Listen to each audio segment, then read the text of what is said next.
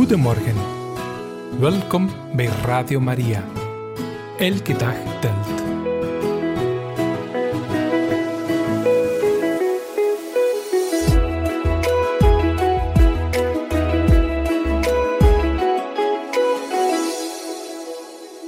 zeer goede ochtend gewenst, beste luisteraars van Radio Maria. Welkom bij Elke Dag Telt op deze woensdag 31 januari.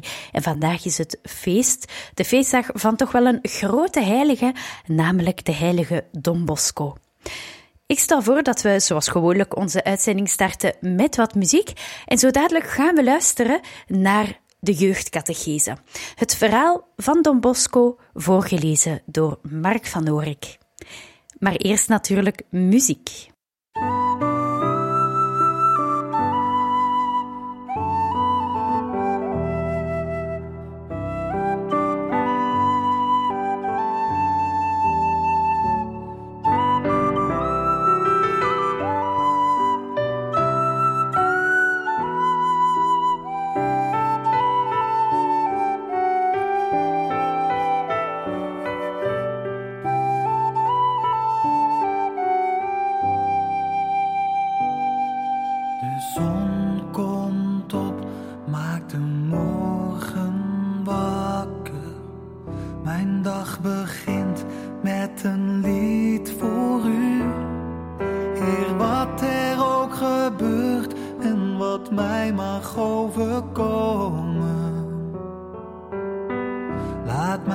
nog zingen als de.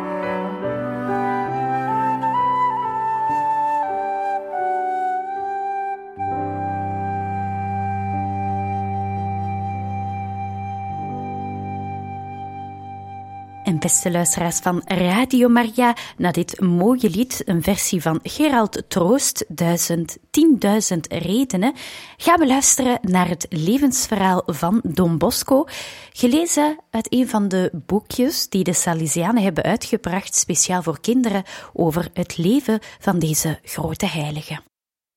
Beste vriendjes, Don Bosco, mijn vriend. Terwijl je nu luistert, zal je een vriend ontdekken, Don Bosco. Toen hij nog een kind was, zoals jij zelf, verbaasde hij zijn vrienden met zijn goocheltrucjes, of als koordanser. Maar hij leerde zijn vrienden ook Jezus kennen en van hem houden.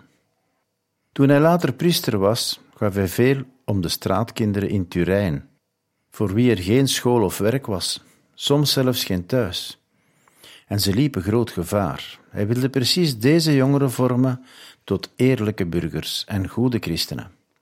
Don Bosco stichtte uiteindelijk een grote familie van mannen en vrouwen die tot op heden over de hele wereld blijven zorgen voor kinderen en jongeren. Vooral voor de arm en in de steek gelaten kinderen. Bij alles wat Don Bosco gezegd en gedaan heeft, zal je ontdekken dat hij er stellig van overtuigd was dat in ieder mens, kind, jongere, volwassene, oudere, de mogelijkheid leeft om bemind te worden en zelf te beminnen. En deze liefde kan hem brengen op de weg van het evangelie.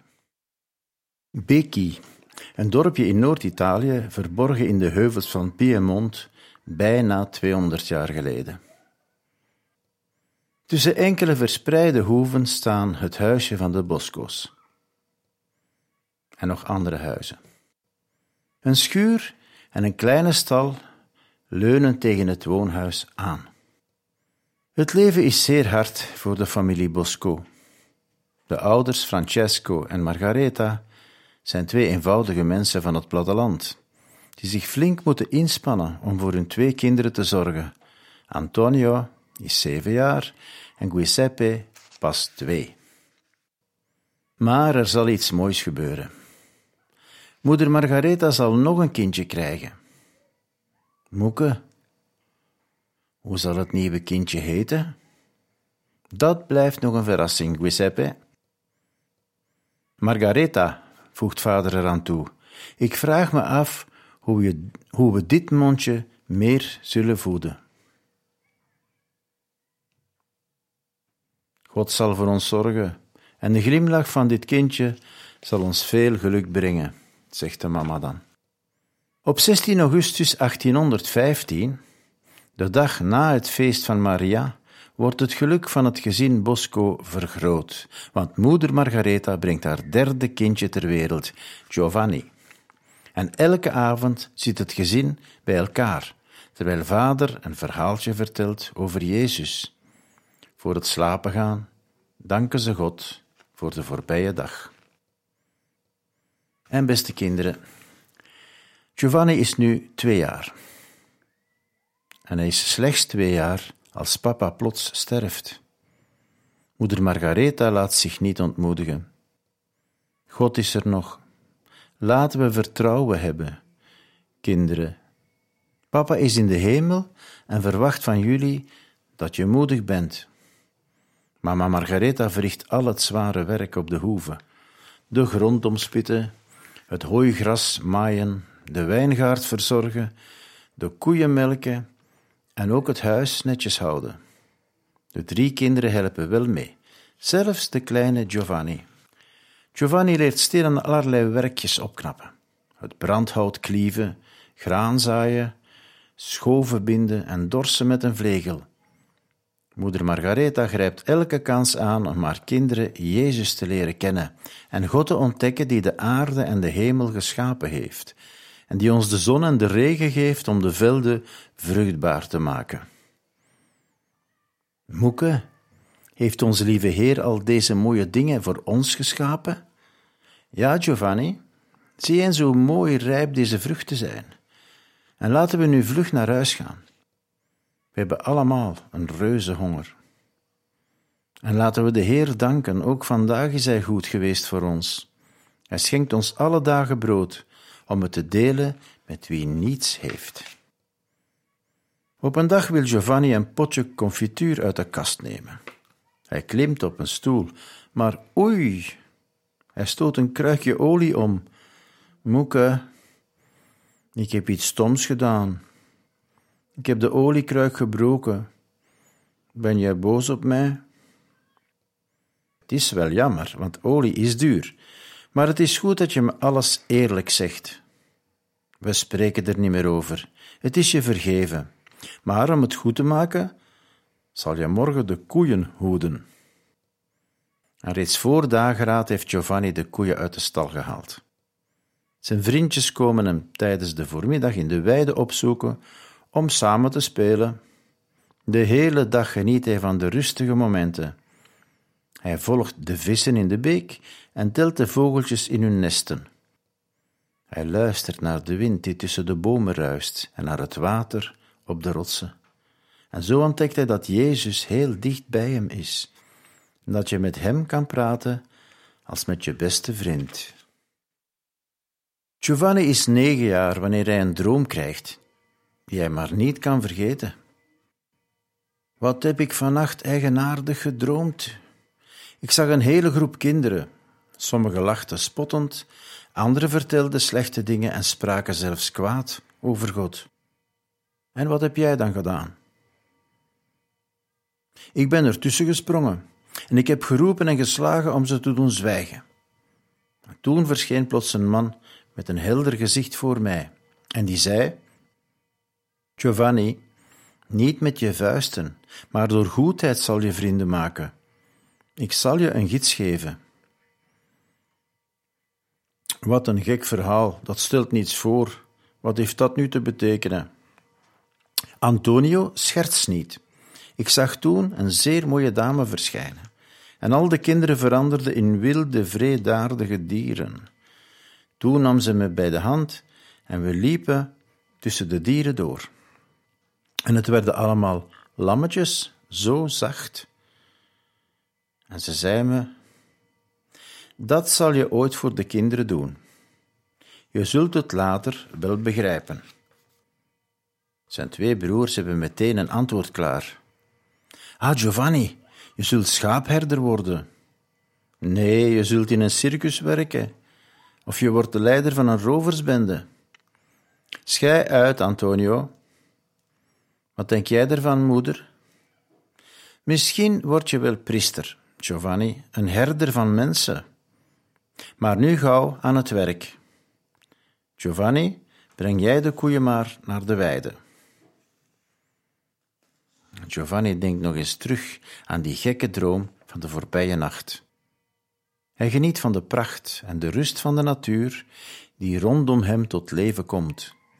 Een diepe vrede daalt op hem neer, want in de stilte van de ochtend begrijpt hij plots alles.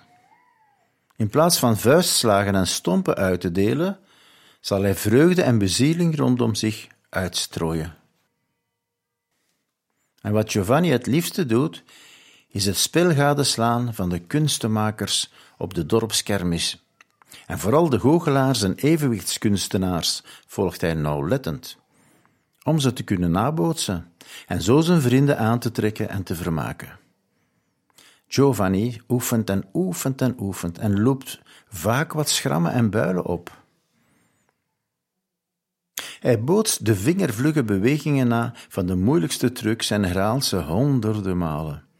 Hij jongleert met appelen en oefent driftig op weldra een eerste voorstelling en daar kan hij die geven voor zijn vrienden. Het is zondagnamiddag, hartje zomer. Giovanni geeft zijn eerste voorstelling. Iedereen komt zien hoe hij geld vermenigvuldigt, jongleert met ballen en stokken en uit de tas van een oude dame een kip doet opvliegen. En allemaal lachen ze, heel hartelijk en klappen in de handen. Bravo! Zijn broer Antonio kijkt toe van achter een boom en hij moppert. Zo'n hansworst en niets nut. Hij is tien jaar en hij doet niets liever dan clown spelen. Maar toch geen clown zoals de anderen. Vooraleer zijn laatste nummer te brengen, vertelt hij de toeschouwers het evangelie van die zondag en nodigt iedereen uit om met hem mee te bidden. En dat is de prijs die ze moeten betalen voor het slotnummer, waarop ze allen zitten te wachten, het koorddansen. En dat kan Don Bosco heel goed. Pasen 1826. Beste jongeren, dat is vier jaar voor het land België ontstaat. Giovanni is elf geworden en mag voor het eerst de communie gaan. Zijn moeder heeft hem reeds lange tijd het leven van Jezus leren kennen, hem leren bidden, om vergiffenis smeken en God danken, en ook dank leren zeggen om de ontvangen verzoeningen. Altijd ook heeft ze hem vergezeld naar de kerk, want ze wil zelf voorleven wat ze haar kinderen aanleert. Omdat Giovanni schrander is en een merkwaardig geheugen bezit, stuurt Margaretha hem sinds kort naar een buurman, waar hij leert lezen en schrijven. En nu kan hij smiddags in de weide ook voorlezen voor zijn vrienden, of s'avonds voor het gezin en de hele buurt. Antonio wordt steeds meer jaloers. Geef hier dat boek, Giovanni. In het vuur ermee. Ik heb mijn werk gedaan. Ik kan u toch wat lezen, niet? Studeren is maar tijdverlies. Ik ben groot en sterk geworden zonder boeken. Ha, onze ezel is nog sterker dan jij, en hij is ook niet naar school geweest. Dat was te veel gezegd. De relatie tussen beide broers wordt onmogelijk. En dikwijls eindigt het in een vechtpartij. De kleine Giovanni is wel genoodzaakt het huis te verlaten als hij verder wil studeren. Maar mama Margaretha vindt een oplossing. Giovanni wordt een hoevenknechtje bij de Moglia's, goede vrienden in een naburig dorpje. Vrouw, we hebben geen slechte zaak gedaan met deze jongen. Hij is zeer werklustig, handig en bovendien altijd vrolijk. Weet je, Luigi, dat hij zondag zelfs de vroegmis gaat dienen en de communie gaan, vooraleer ons te vergezellen naar de hoogmis? En Giovanni blijft in zijn boeken gedoken. Kom aan, Giovanni, houd op met lezen en kom mee spelen. Nee, nee, dit boek over Jezus boeit me zeer. Jij wordt nog pastoor, geloof ik. Ja, Anna, dat heb je goed geraden. Je gek scheert maar. Je blijft een veehoeder. Om lang te studeren heb je veel geld nodig, hoor. Voor God is het wel mogelijk. Kom, ik lees je iets spannends voor.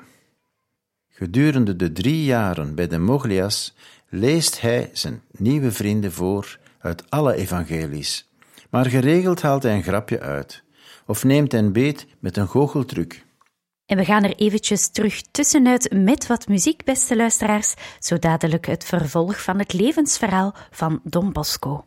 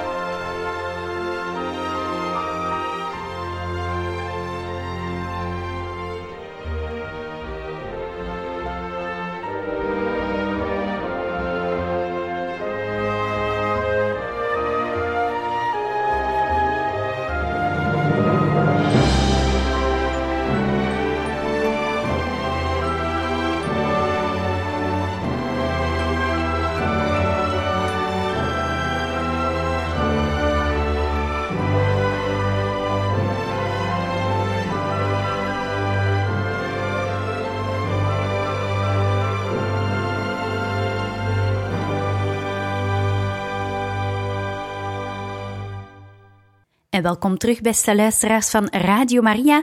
We gaan verder met het voorlezen uit het boekje over het leven van Don Bosco. Een klein boekje speciaal uitgebracht voor kinderen. En dat wordt voorgelezen door Mark van Horik. En het muziekstukje dat u zojuist hoorde, beste luisteraars, komt uit de film van Don Bosco. Een film dat we ook in het programma Catovisie hebben besproken en dat u natuurlijk ook kan herbeluisteren op onze website radiomaria.be bij het programma Catovisie. Maar nu dus eerst het vervolg van het levensverhaal van Don Bosco. Giovanna is bijna vijftien als zijn oom Michel hem komt weghalen met de Moglia's. Antonio, die nu, die nu volwassen is, is kalm geworden. En Giovanni is blij dat hij naar huis kan bij moeder. Oom Michel belooft moeder te zullen waken over de studies en de toekomst van de jongen. En korte tijd nadien gaat hij eens luisteren naar een missiepredikant in de omgeving en ontmoet daarbij heel toevallig een priester, Don Calosso. Kerel, heb jij iets begrepen van dat moeilijke sermoen? Ik heb er vier cent voor over als je me er nog wat kunt over vertellen. En Giovanni verbluft Don Calosso volledig door hem de gehele preek te vertellen, alsof hij hem uit een boek voorlas. Jij hebt toekomst, man. Ga je naar school? Nee, Don Calosso. Maar ik zou heel graag willen studeren om priester te kunnen worden. En het geluk is met Giovanni. Don Calosso besluit de jongen bij zich op te nemen en hem bij zijn studies te helpen. Helaas, Don Calosso is enige maanden later stervende. Hij vertrouwt zijn geldkistje toe aan Giovanni, zijn beschermeling. Giovanni is zeer bedroefd om het heengaan van de goede priester, maar hij herpakt zich spoedig wanneer hij zich moeders woorden herinnert God wil je. En van Don Calosso's erfenis wil hij niets overnemen. Hij bezorgt alles aan de neef van de priester en zegt: De Heer zal wel voor mij zorgen, als hij wil dat ik priester word. Giovanni gaat nu naar school. Het worden moeilijke jaren. In Castelnuovo naar school gaan kost hem dagelijks twintig kilometer stappen. In Chieri belandt hij bij heel wat jongere middelbare leerlingen die hem tot mikpunt maken van hun spot, natuurlijk. Maar naast deze vernederingen is er de hooghartige houding van priesters en leraars. Bij hen vindt deze plattelandsjongen bij hen vindt deze plattelandsjongen maar weinig steun en openheid. En geld bezit Giovanni niet. Hij moet van huis naar huis gaan om wat steun bijeen te bedelen. Goeiedag, mevrouw. Ik ben de jongste zoon van Margareta Bosco. Ik wil studeren en priester worden, maar thuis hebben we daarvoor te weinig geld. Kun jij me niet wat helpen? En gelukkig zijn er in Chieri verschillende gezinnen die de jongen een tijd lang willen opnemen. Hij houdt ervan dienst te bewijzen en zo leert hij tegelijk de knepen van allerlei beroepen: naaien en schoenen herstellen, smeden en hout bewerken en zelfs musiceren tijdens zijn vrije uurtjes. Bij de familie Panta speelt Giovanni zelfs kelner. Hij houdt de punten bij van de biljarters. In ruil hiervoor krijgt hij dagelijks twee kommen soep en een matras onder de trap. Daar voelt hij zich vaak hongerig en moe. En daarom blijft hij daar niet zo lang. In deze harde omstandigheden vindt hij toch nog de kracht en de tijd om zijn studies te verzorgen en te bidden tot laat in de nacht, bij het licht van een olielampje. En soms overkomen hem vreemde zaken. En zo droomt hij op een nacht dat hij een Latijnse oefening maakt. De volgende dag is het precies deze tekst die de leraar behandelt. Giovanni haalt een prachtig cijfer. En dit verschijnsel herhaalt zich, zodat de leraars verbaasd staan en Giovanni ervan verdenken hen te bedriegen.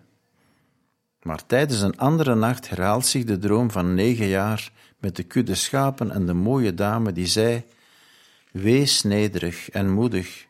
Er komt een dag waarop je alles zal begrijpen.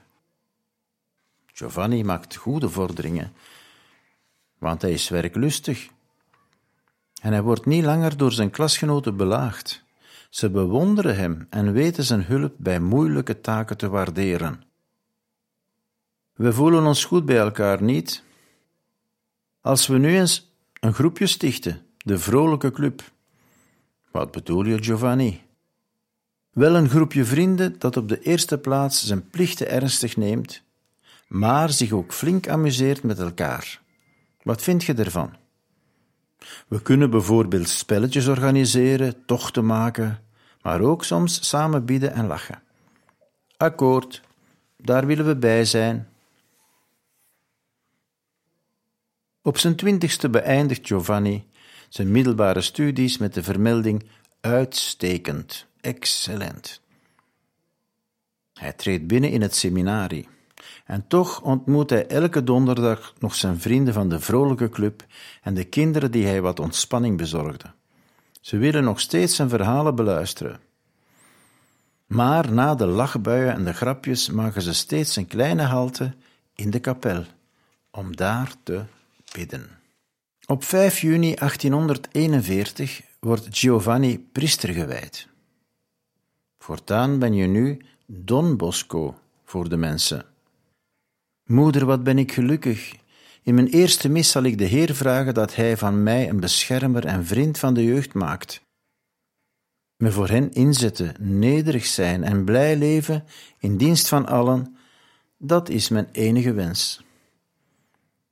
Nog gedurende drie jaar leert Don Bosco een goed priester worden, bij Don Cafasso in Turijn.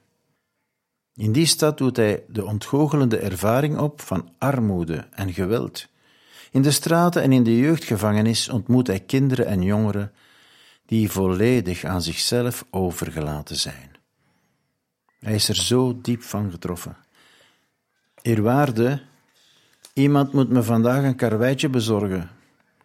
Ik heb nog maar een klein beetje brood van gisterenavond om te verdelen. En jullie kinderen, Hebt gij geen familie? Hm, onze ouders die zijn veel te arm om ons te kunnen voeden. En elke keer opnieuw komt Don Bosco totaal ontdaan bij Don Cafasso aan. Die kereltjes hebben gewoon een school nodig, of werk, en een terrein om te spelen en zich te ontspannen. En iemand die van ze houdt en hen begeleidt. Giovanni, er valt nog zoveel meer te ontdekken. Kom maar eens mee naar de gevangenis. Duistere gangen, zware tralies, triestige en uitgemergelde gezichten van kleine boefjes, die soms alleen maar een stuk brood hebben gestolen. Het breekt zijn hart. Ik wil deze jongeren redden, zo vlug mogelijk. Op 8 december 1841 het feest van Maria Onbevlekt, maakt Don Bosco zich gereed om de mis op te dragen. En daar ziet hij de koster een jonge kerel, die niets om handen had, de kerk uitjagen. Maar Don Bosco komt snel tussen beiden. Hoe heet jij, mijn beste vriend? Bartolomeo. Kan je iets doen? Kan jij zingen misschien? Nee, dat kan ik niet, antwoordt hij heel beschaamd. Geeft niet. Kunt je fluiten? de jongen begint te lachen. De band is gelegd. De volgende zondag komt hij met een paar vriendjes naar deze sympathieke priester terug, die zelf ook goed kan fluiten. En steeds komen meer jongens bij Don Bosco. Eerst twintig, dan vijftig, ja, zelfs honderd om te spelen. Maar ook de zondagsmis bij te wonen.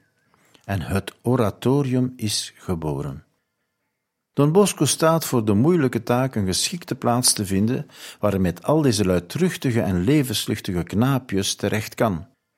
Van hoek naar plein, van straat naar weide, overal wordt hij verjaagd, tot hij uiteindelijk een afdak vindt met een groot speelterrein. Francesco Pinardi heeft het hem aan de hand gedaan. De verbouwingen schieten goed op in huis Pinardi. De jongens zelf staan op de stellingen Het afdak krijgt een zijmuur en wordt een kapel. Van twee kamers wordt een slaapzaaltje gemaakt. En in nog andere lokalen worden één voor één werkplaatsen ingericht. Een schoenmakerij, een kleermakerij, een schrijnwerkerij en een boekbinderij. Onvermoeibaar helpt Don Bosco de honderden jongens die hem hulp vragen.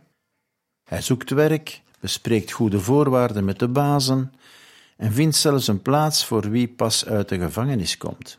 En steeds verhaalt hij: Kom maar vinden.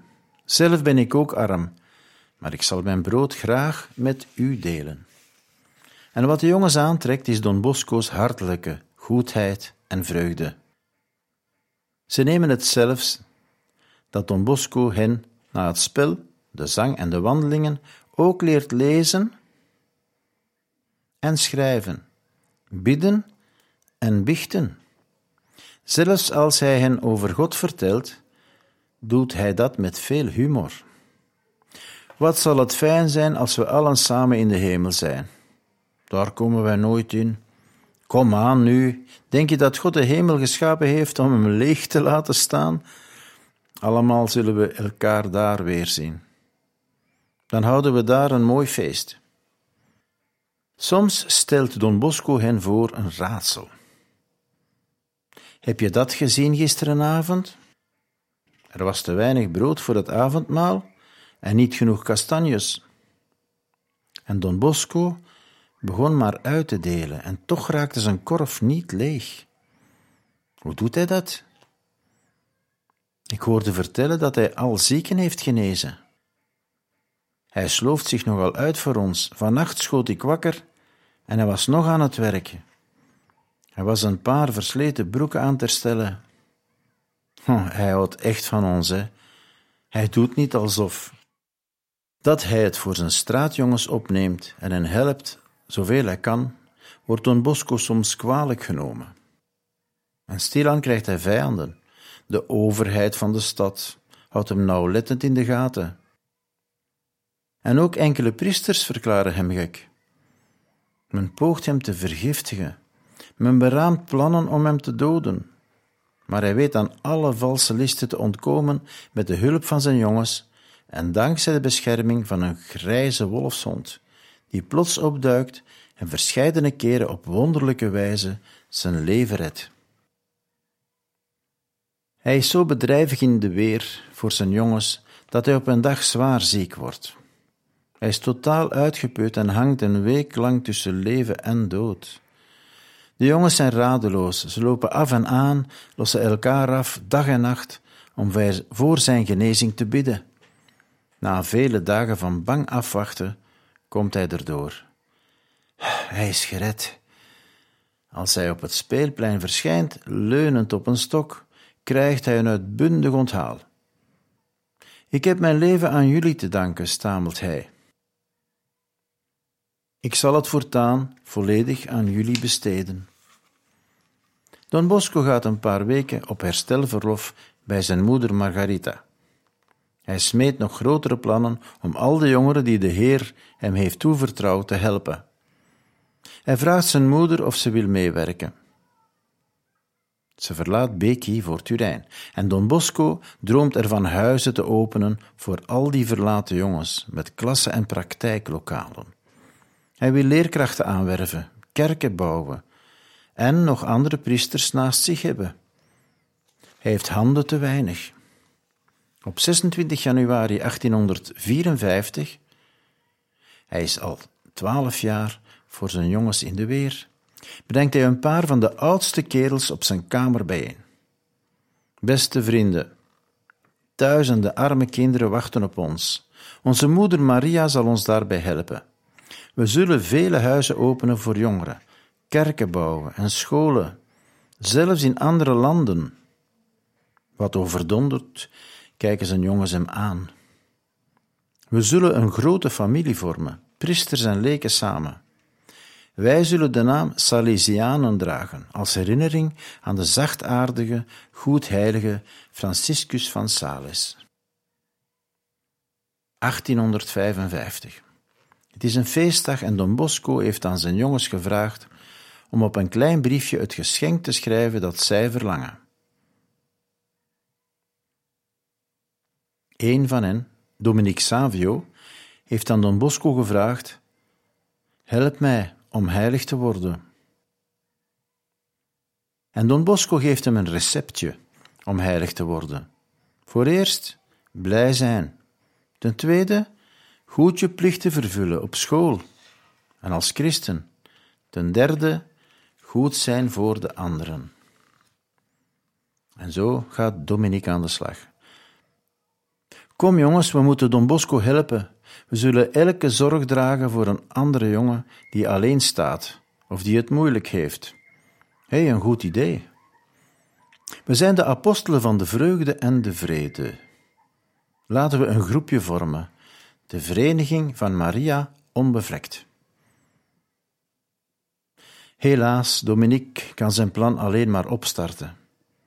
Hij wordt ernstig ziek en sterft op 9 maart 1857. Later werd hij heilig verklaard. De eerste heilige van 15 jaar. En van overal begint men een beroep te doen op Don Bosco. Ministers en bisschoppen, mensen van adel of uit het gewone volk, jong en oud, ja, zelfs de paus. Allen willen hem ontmoeten of spreken. Elke morgen ontvangt hij talrijke mensen die om raad vragen, willen biechten, hulp vragen voor henzelf of hun kinderen, of die door Don Bosco willen gezegend worden. Zijn werk groeit. De eerste kerk is al vlug te klein geworden. We zullen een groot heiligdom oprichten en toewijden aan Maria, hulp van de christenen. Daar hebben we toch geen geld voor, Don Bosco. En zoals voorheen zal Maria zelf ons het geld aanbrengen. Elke steen van de basiliek zal een zegen van Maria zijn. In 1868 is de grote kerk gereed. Bij de inwijding zijn 1200 jongeren aanwezig. De gedurfde voorspelling van Don Bosco is uitgekomen. In het dorpje Mornese maakt Don Bosco eens kennis met een groepje jonge vrouwen, die onder leiding van Maria Mazzarello voor kinderen zorgen. Hij moedigt hen aan om voor arme, kansloze meisjes hetzelfde te doen en hetzelfde te verrichten als wat de Salesianen voor jongens doen.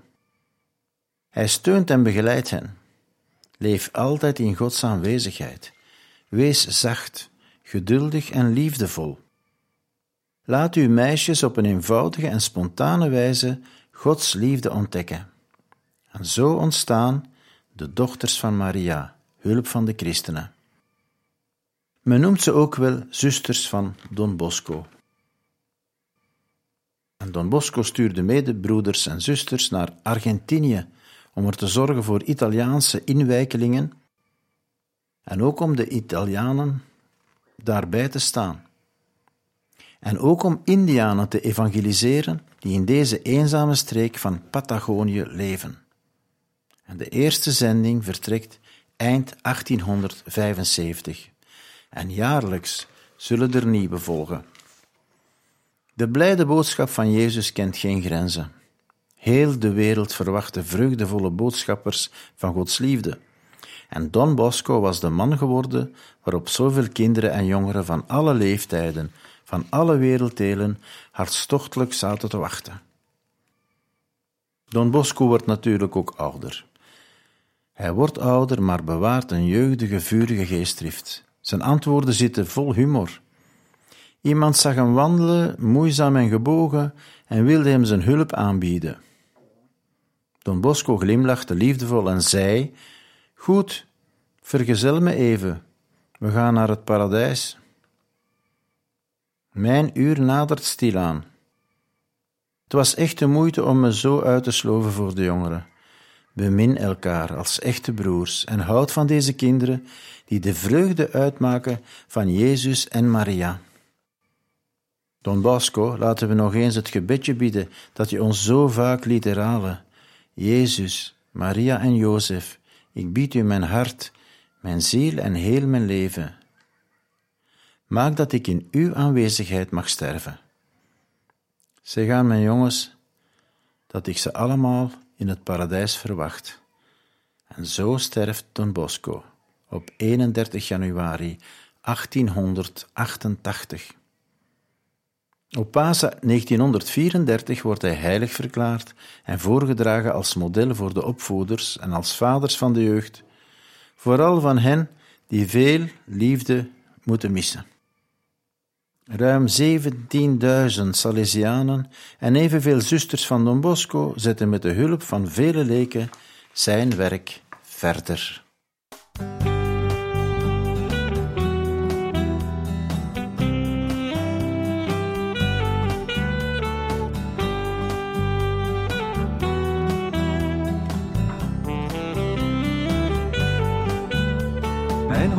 Is op u, Heer, mijn kracht is in u, Heer, mijn hart is van u, Heer, van u.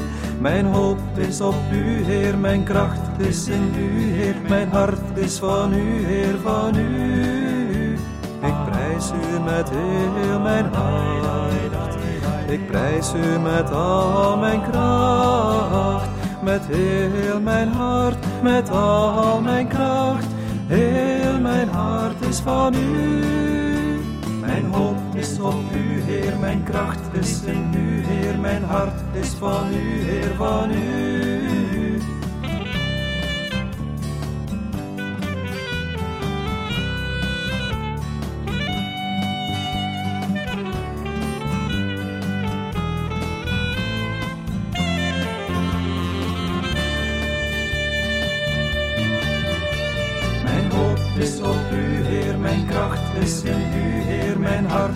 van u, Heer, van u. Ik prijs u met heel mijn hart, ik prijs u met al mijn kracht, met heel mijn hart, met al mijn kracht. Heel mijn hart is van u. Mijn hoop is op u, Heer, mijn kracht is in u, Heer, mijn hart is van u, Heer, van u. Mijn hoop is op u, Heer, mijn kracht is in u, Heer, mijn hart is van u, Heer, van u. Van u, van u. Goedemorgen. Welkom bij Radio Maria. Elke dag telt.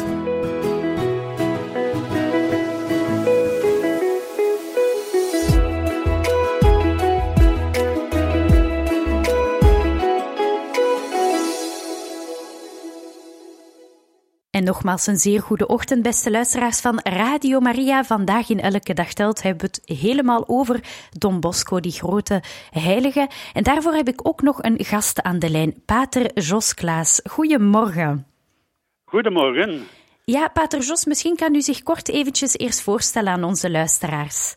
Ja, ik ben eh, Jos Klaas.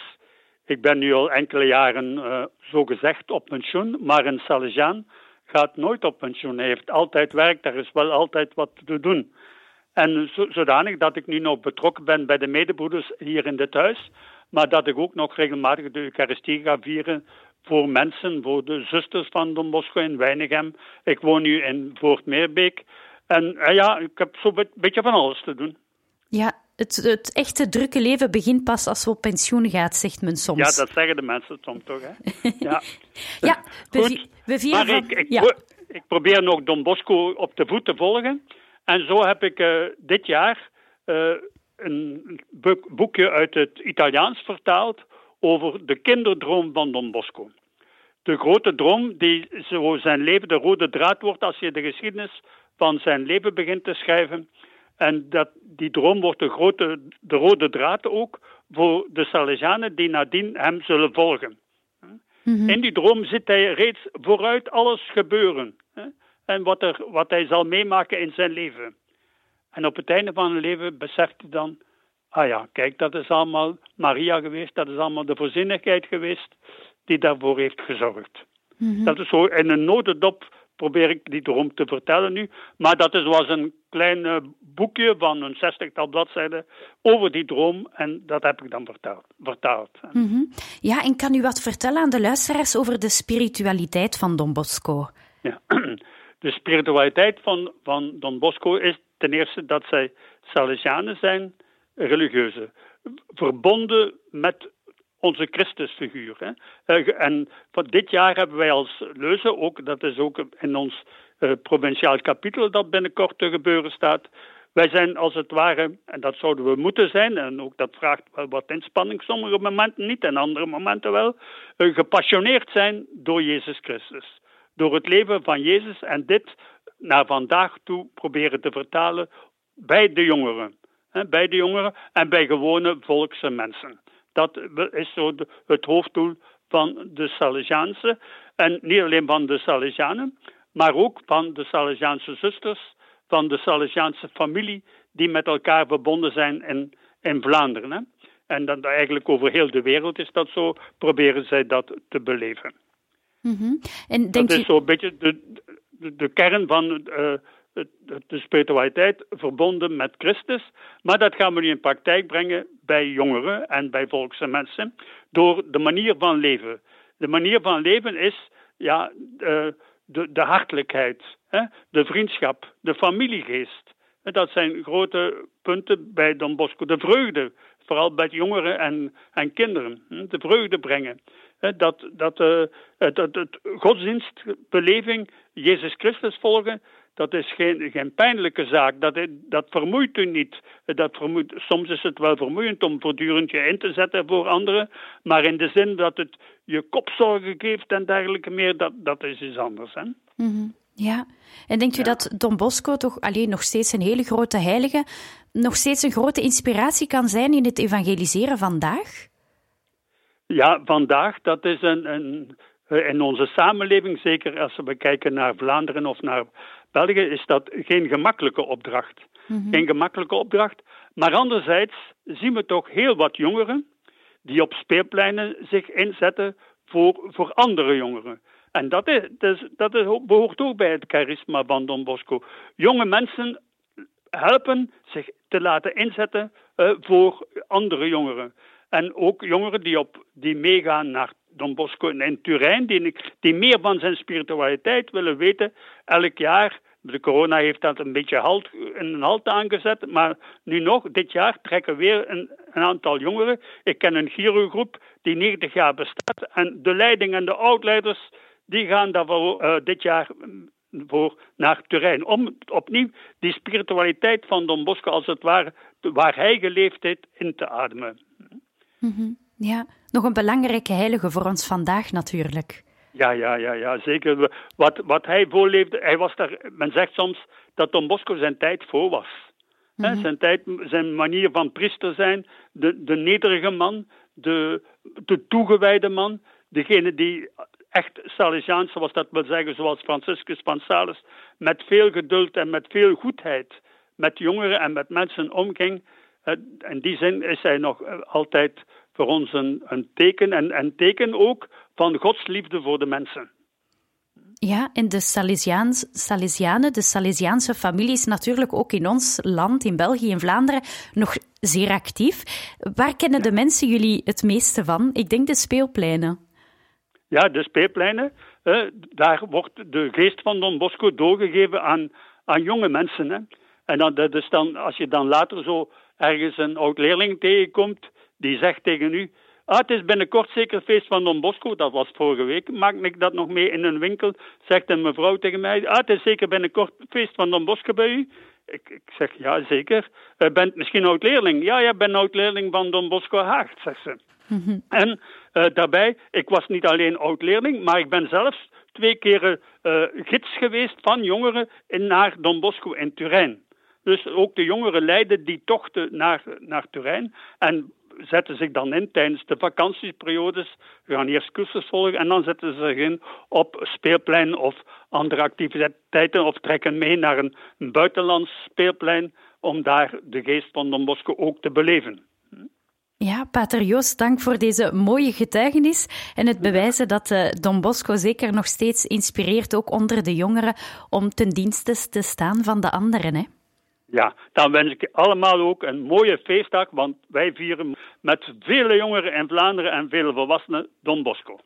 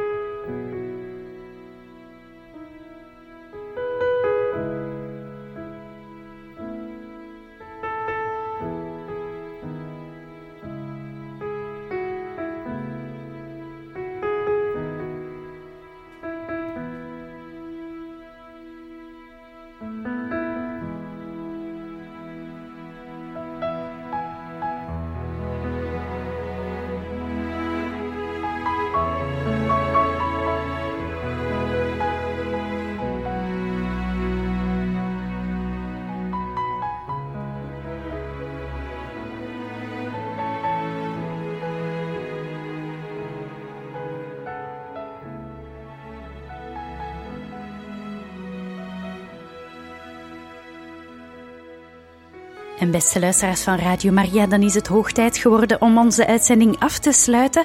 Nog even snel een Bijbelvers voor vandaag. Kom, o Heilige Geest. En ik trek een kaartje uit ons mandje. De Heer zelf zal uw licht zijn voor eeuwig, en uw God wordt uw luister. Komt uit de profeet Jesaja, hoofdstuk 60, vers 19. De Heer zelf zal uw licht zijn voor eeuwig, en uw God wordt uw luister. Beste luisteraars, nog een zeer fijne dag gewenst. Tot morgen vroeg.